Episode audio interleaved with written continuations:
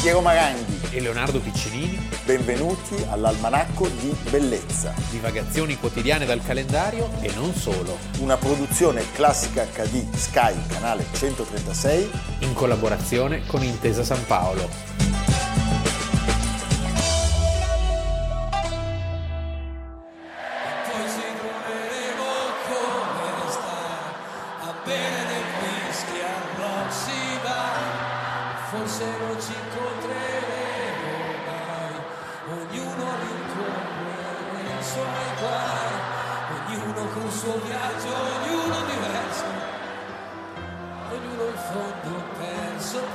Fatti suoi.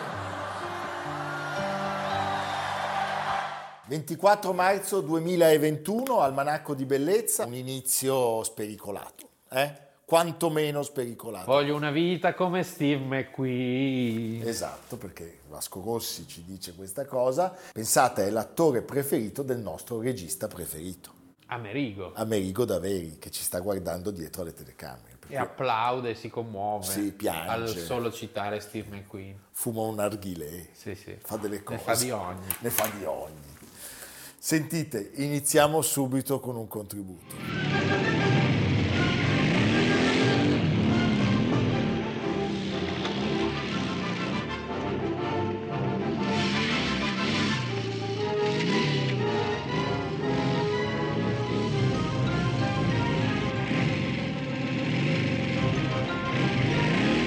Questo è il finale della grande fuga. Io sono stato in quei luoghi, confine tra la Germania e l'Austria, anche se nel film eh, sarebbe la Svizzera, lui deve fuggire in Svizzera, perché fuggire in Austria in quel periodo non, servi- non serviva, anzi, era peggio. eh, sì. dalla padella alla brace. Sì. Allora, lui è forse l'attore che nella storia del cinema ha legato la sua immagine più di ogni altro ai motori, alla velocità. Era nato 91 anni fa, il 24 marzo nel 1930 a Beech Grove, nell'Indiana, ed è morto a soli 50 anni. McQueen cresce senza il padre, Un'infanzia da bullo. da bullo, era pieno... eh, Forse questo, anche il fascino derivava da questo, cioè non era un fighetto. era caratteraccio. uno- Sì. La madre aveva ben pensato di mandarlo in una scuola di correzione. Lui nel 52 viene ammesso a- all'Actor Studios di New York e diventa pilota da un lato, ma soprattutto attore. E che attore non si sa bene cosa amasse di più tra le due cose. Io credo che amasse di più pilotare e che però i, i denari che arrivavano dalla recitazione e le donne, ma è anche una No, soddisfazione gli piaceva la velocità. dell'ego. Gli piaceva la velocità, quel brivido che si prova Certo. ad- ad andare veloce. Però lui diceva, non so se sono un attore che fa il pilota o un pilota che recita, che non è male. Bello. eh. Lui inizia a Broadway e come tanti attori di quegli anni a un certo punto prende l'aereo per andare a Hollywood, perché lì si fa la televisione, ma soprattutto lì si fa il, il cinema. In televisione fa il, cow- il cowboy e il cacciatore di taglie in alcuni telefilm e poi parte nel cinema prendendo in qualche modo il testimone di un maledetto che ci aveva lasciato troppo presto. Sì, infatti se ci pensi, Steve McQueen lo puoi associare a James Dean, che è questo maledetto, Certo. ma anche a Paul Newman, Sì, però Paul Newman... è più bellino. No, è anche più- più... impegnato, è più, è più probo. È più borghese in è qualche più borghese, modo. guidava anche lui le automobili, era bello da morire Sì. anche lui, ma è un'altra storia. Cioè Steve McQueen un certo cinema non l'ha mai voluto fare. E Tra forse un certo cinema non, l'ha- non ha voluto Steve non ha McQueen. voluto Steve McQueen. I due pari si detestassero, tant'è che lui si rifiutò di recitare in Butch Cassidy. Un po' anche Robert Redford, se ci pensi. Sì, però è un'altra storia, non c'è quell'impegno. E poi i due si ritrovarono, Newman e McQueen, nell'Inferno di Cristallo, che è un super polpettone con un cast pazzesco. Cioè, vedi un ascensore che precipita, c'è dentro Fred Astaire. Quando Hollywood non sa dove mettere gli attori, eh? Ah, tipo il giorno più lungo. tipo il giorno più Il lungo. giorno più lungo ci sono dei giganti Vabbè, che il fanno lungo sono un tutti gli 30 attori- secondi. Tutti gli attori maschi della Fox. Sì. Quindi Sean Connery arriva in un paesino, dice una battuta e se ne va. Allora, 1956 lassù qualcuno mi ama, che aveva come protagonista Paul Newman, vede un piccolo ruolo per Steve McQueen. Nel 60 è uno dei magnifici sette Film incredibile. di, di John Sturges. Film incredibile perché è un film che nasce eh, con eh, criticato male, è un film che in realtà ha un modello Certo. inarrivabile che è Beh, I Sette, Sette Samurai. Samurai. Un successo pazzesco. Pazzesco. Lui tra l'altro dice tre John, parole. John Sturges, John Sturges. musica di Elmer Bernstein, musica famosissima, diciamo la musica che è diventata la musica del web.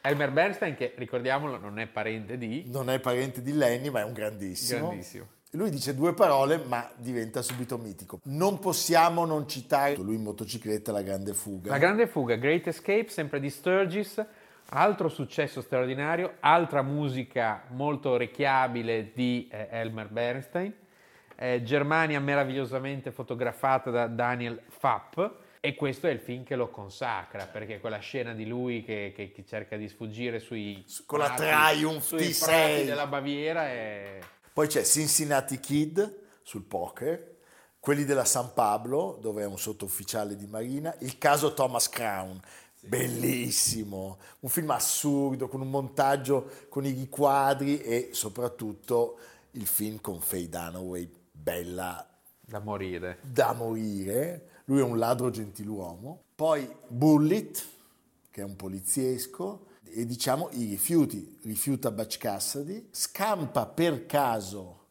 alla terribile strage in casa Polanski, quella in cui morì Sharon Tate, Perché scampa? perché lui aveva incontrato una ragazza. Vedi? Quindi mai Mai tirarsi indietro quando ha incontrato una ragazza, cioè se lui non avesse incontrato questa ragazza, con- finiva orri- orrendamente. beh, sarebbe finito lì probabilmente, perché sarebbe stato una delle vittime. Poi Anche i piani, i piani vanno sempre cambiati, mai essere troppo coerenti. No, Sai bisogna- che la parola divertimento deriva dal latino divertere, Divertere. cioè Sì, deviare, sì, dal- deviare. dall'itinerario previsto. cerchiamo di divertirci. Se no la vita è monotona e poi si finisce male. anche. Diciamo che noi allora ci stiamo divertendo molto, Sì. perché qua non c'è niente di pianificato nella nostra esistenza. In Le 24 ore di Le Mans 1971, oltre a rivelare il talento da pilota, rivela il cattivo carattere. Qui c'è la sua immagine tipica, lui con la tuta Sì, da- bianca. sì, Però qua è cattivo perché lui manda via John Sturgis che pure aveva fatto tanto. e lo, lo rimpiazza con questo Katzin, eh? che non so veramente, che non è uno che è passato alla storia, nella storia, eh, che non è uno che... Lee H. Katzin. Lee H. Katzin, che non è uno che è proprio passato alla storia, no. Senti Leonardo, poi io amo tantissimo un film per me stupendo che è Gateway Ah sì, di Sam Peckinpah. di Sam Peckinpah, di- tema della fuga impossibile che è è tipico un, dei... film ter- è un film di una cattiveria, di Sì. una bellezza. Grande successo. Ma tu hai paura quando vedi quelli? Ci sono delle, delle scene di una violenza psicologica. Riguardate Gateway perché è un film bellissimo. E che stranamente, stranamente, quando tu non lo diresti, ha un finale positivo che Sì. non vi diciamo. No, ecco, non te lo aspetti. Eh, No, non No, perché ci sono delle tali eh, Sì, cose. C'è una tensione, stai male. Stai male, sì. Eh, lei che va dal mafioso, si vende, quell'altro che prende gli ostaggi col dentista che si impicca. Ma è una storia pazzesca. Film molto bello. L'ultimo Buscadero, sempre con Peckinpah. Che invece è un insuccesso. Così, sì, non è un film. Per lui, Ellie McGraw lascia il marito e, e viene fuori una relazione burrascosa che fece parlare tutta Hollywood. Lei disse: Gli uomini vo- vogliono essere tutti come lui e le donne vogliono tutte stare con lui. Si sposano, 1973, cinque anni di relazione tumultuosa e appassionata.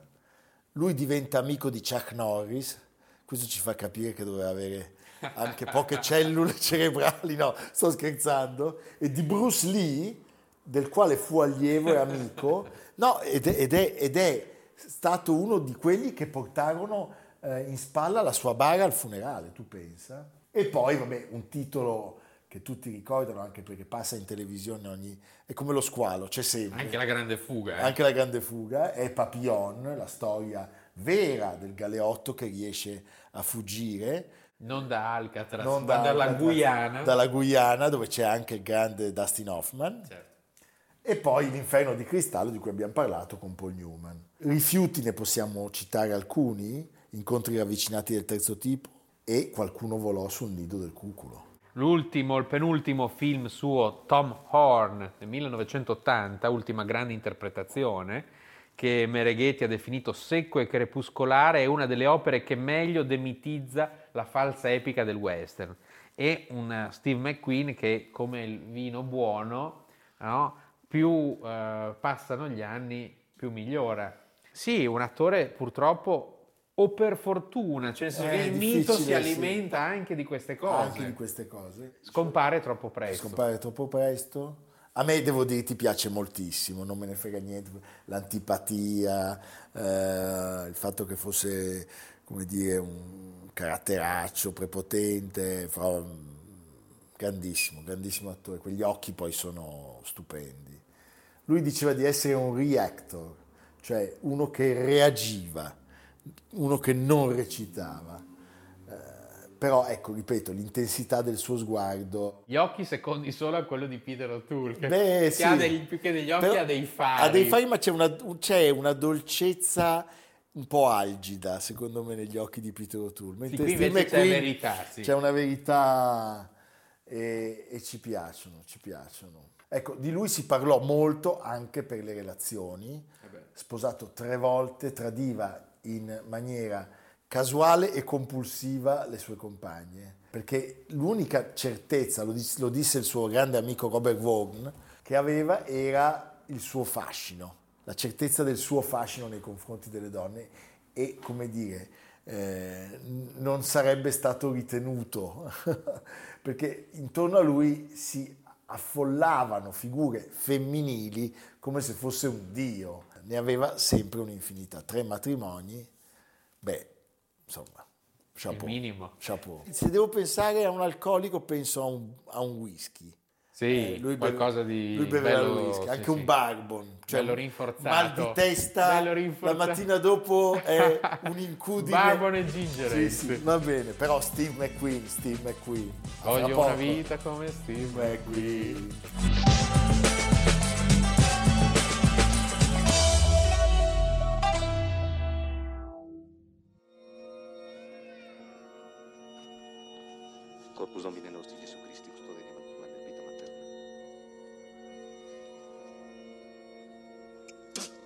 Pisado, hijo de puta.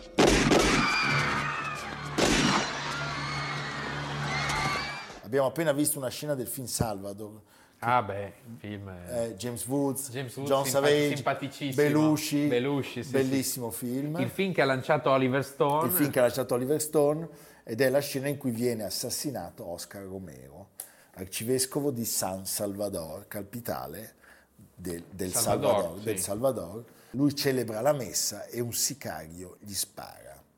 Ecco, quella di Oscar Romero non è solo la tragica vicenda di un paladino della giustizia sociale, eh, una giustizia sociale oppressa da una dittatura militare, ma è anche un evento esemplare della guerra fredda che in Sud America ha eh, scatenato delle situazioni Sì, sì, violentissime e, lasciami dire, inique oltre ogni possibile immaginazione. è il simbolo, è, è una, è una vicenda che si ripete con varie sfumature sempre uguale in tutto il Sud America, cioè 14 famiglie che controllano eh, questo paese. 14 famiglie e Kissinger che controllano questo paese. Sì, e in questo caso devo dire che l'unica Kissinger non ce l'ha variabile... più qua.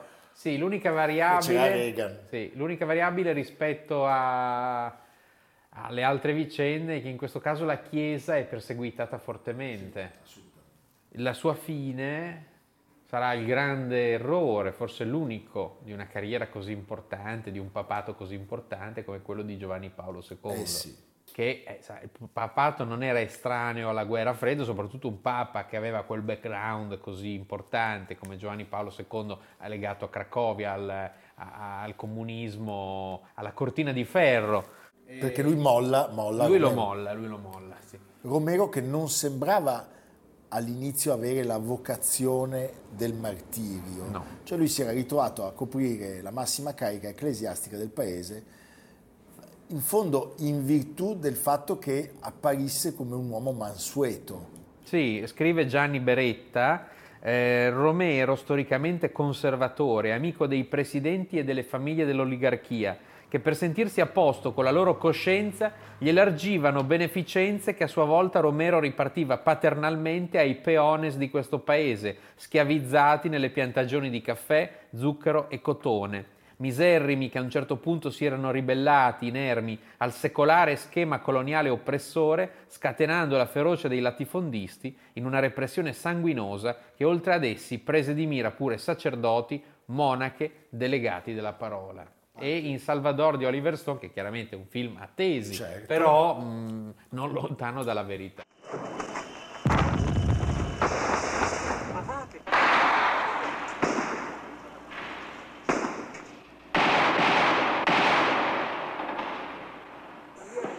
Diamo dei punti cardinali del Salvador. Dal 1956, sotto la dittatura militare, eh, lacerato da conflitti tra le forze antigovernative, una classe dirigente conservatrice che eh, evidentemente gode dell'appoggio incondizionato degli, degli Stati Uniti eh, d'America, eh, poi ancora di più dopo la crisi di, di Cuba, cioè non vogliono offrire altri avamposti ai, ai sovietici.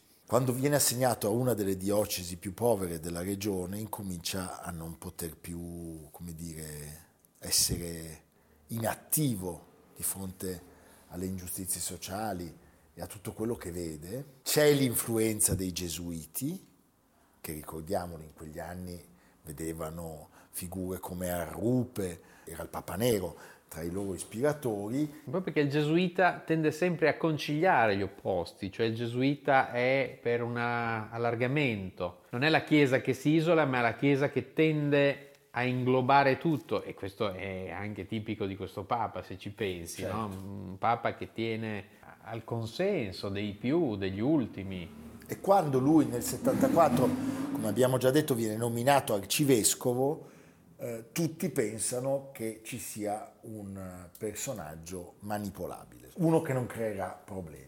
I've always believed in you and your strength, your ideals. But some are even saying you're a sub- subversive uh, agitator.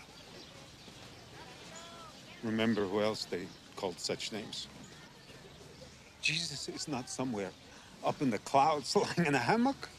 Jesus is down here with us, a. Che cosa succede? Succede che viene assassinato un gesuita, Rutiglio Grande, che era già da tempo nel mirino della giunta militare. A quel punto Romero prende posizione, cioè inizia una vera e propria guerra e l'esercito eh, militare incomincia a fare le sue vittime. Sì, scrive sempre Beretta, bastava avere una Bibbia sotto il braccio per essere assassinati, ci raccontava il vicario di Romero, Monsignor Riccardo Urioste, tutti assassinati dagli squadroni della morte, orditi dall'impunito ex maggiore Roberto Daubuisson, Daubuisson. all'insegna del sì patriota ammazza un prete. L'uccisione nel marzo del 77 del gesuita Rutiglio Grande, intimo amico di Romero, fu l'ultima goccia che fece spalancare definitivamente gli occhi all'appena nominato metropolita della capitale salvadoregna. Monsignor ha 59 anni e da quel momento rompe con ogni ossequio verso le 14 famiglie proprietarie del Salvador e nelle sue affollate omelie, tutte registrate e raccolte in sei volumi, si appella affinché siano i possidenti a riconoscere direttamente un giusto salario ai loro lavoratori. In un'America Latina allora sottomessa a violente dittature militari, la Chiesa dice che la causa principale dei nostri problemi è l'ingiustizia sociale e la Chiesa non promuove la violenza né l'odio, ma perché ci sia pace ci deve essere giustizia. Ricordiamo c'è una strage di oltre 200 persone in quegli anni ad Aguilares, solo per il fatto di essere cattolici vengono falcidiati e Romero continua con le sue invettive eh, contro i crimini della giunta militare, eh, periodo di sequestri, desaparecidos, torture, omicidi. Eh, nel 77, quando viene eletto il nuovo presidente, Carlos Umberto Romero, lui, Omonimo. omonimo, lui si rifiuta di presenziare all'insediamento. Diciamo avviene qualcosa di inversamente Sì, scontro- proporzionale, cioè la sua popolarità, non soltanto in Salvador ma in tutta l'America Latina, Diventa un problema. diventa un problema. Cosa succede? Il Vaticano riceve le delazioni, cioè ci sono una serie di prelati salvadoregni fedeli al regime che scrivono dicendo che è un malato psichico grave, che è un individuo pericoloso. Paolo VI, che ha anche lui delle perplessità, ma Però alla fine lo sostiene. lo sostiene, conferma il sostegno e si oppone quindi alla sua destituzione. Quando c'è un'audizione, un'udienza, lui gli dice coraggio, è lei che comanda. Bello. E quindi Romero prosegue quel- a quel punto anche l'appoggio eh, del Santo Padre, imperterrito, alza la voce diciamo, contro le ingiustizie sociali e ehm, c'è da dire, incomincia anche ad assumere delle posizioni sempre più sospette anche per gli Stati Uniti perché diventa antiliberista, cioè, ma, diciamo in una situazione così spaventosa lui non poteva fare altro. E poi, come ha ricordato il nostro Leo, purtroppo, forse anche per questa sua, come dire, velata adesione alla teologia della liberazione, che era propugnata in quegli anni eh, ed era vista come qualcosa di pericolosissimo dalla curia romana e dal Vaticano, Cioè, gli americani volevano evitare una seconda Cuba. sì, assolutamente. Lui perde l'appoggio di Giovanni Paolo II. Nel 79 va a Roma, eh, chiede una condanna ufficiale per la violazione dei diritti umani da parte delle autorità militari. Eh, il Papa non solo respinge la richiesta, ma lo avvisa dell'imminente arrivo di un commissario nella diocesi che sorveglierà le sue azioni. Si sente, Quindi lo abbandona al suo destino, lo abbandona sostanzialmente. su- sì. E il 23 marzo del 1980 lui lancia dall'altare un appello alla disobbedienza agli ordini militari eh, perché dice sono contrari alla morale cristiana. Allora, le ultime parole di quell'omelia sono vi supplico, vi prego, vi ordino, in nome di Dio cessi la repressione. Ascoltiamolo. Me gustaría cerrar con una petición a los hombres del ejército y en particular a la Guardia Nacional. Hermanos, ustedes son parte de nuestro pueblo. Y a pesar de ello, matan a sus propias hermanas y hermanos campesinos. Antes que un hombre pueda matar, debe recordar que la ley de Dios está por encima de todo y que esa ley dice, no matarás. Ningún soldado está obligado a obedecer una orden en contra de la ley de Dios. La violencia, la violencia engendra violencia. Rechacen la violencia en el nombre de Dios y en el nombre de este pueblo que sufre y cuyos lamentos se elevan al cielo cada día más angustiados.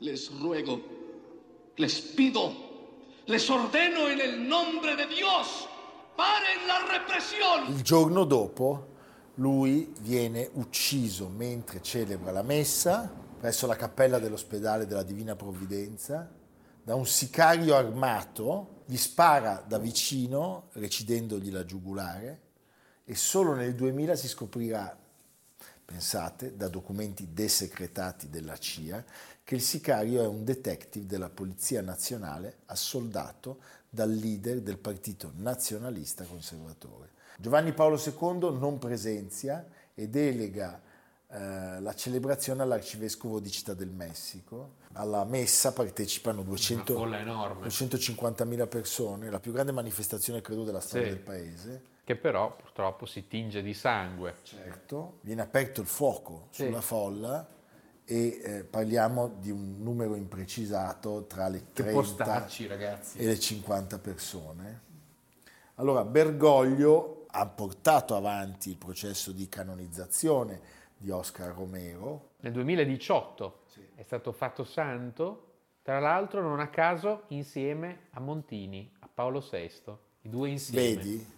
E poi ecco, Papa Francesco non lo fa solo per sottolineare eh, l'inferno di quei regimi, ma lo fa per sottolineare, come dire, un'autocritica della Chiesa stessa per quello che è stato l'atteggiamento di quegli anni. Ci poi la pensi? realpolitik, adesso io non Comunque voglio... se ci pensi è il santo perfetto perché più martire di uno che muore per sottolineare i valori della cristianità. Assolutamente. E quindi oggi noi ricordiamo Oscar Romero. Riguardatelo tra l'altro Salvador di Oliver Stone perché è un bel film. Ci sia un film con un ritmo pazzesco, Pazzesco, eh. con quel finale terribile. È un film folle anche, Folle. perché i due personaggi sono un ubriacone, un... E poi il fatto che lui non possa tornare, sì, tremendo. cioè quando deve lasciare la donna. Eh, ma fa- perché fa capire che tutto è andato bene fino a lì, ma l'America alla fine ti frega. Oliver Stone nella sua battaglia. Certo. Senti Leonardo, a questo punto dove ci porti? Nelle Marche, a Urbino, una buona notizia, è di nuovo integro il martirio di San Sebastiano, dipinto da Federico Barocci. Nell'82 i ladri avevano asportato un quadrato con il ritratto del figlio del committente e grazie a un antiquario qualche anno fa che l'ha individuato in un'asta minore questo frammento è stato recuperato e poi ricucito sulla pala, che è un'opera bellissima di questo grande artista manierista Federico Barocci e quindi la cattedrale di Urbino che ha riaperto dopo il terremoto del 2016 oggi presenta questa opera in tutta la sua bellezza. Evviva, evviva, evviva Urbino, evviva Barocci ed evviva anche San Sebastiano. A domani. Almanacco di bellezza a cura di Piero Maranghi e Leonardo Piccinini. Con Lucia Simioni, Jacopo Ghilardotti, Samantha Chiodini, Paolo Faroni, Silvia Corbetta. Realizzato da Amerigo Daveri, Domenico Catano, Valentino Puppini, Simone Manganello. Una produzione classica HD, Sky Canale 136 in collaborazione con Intesa San Paolo.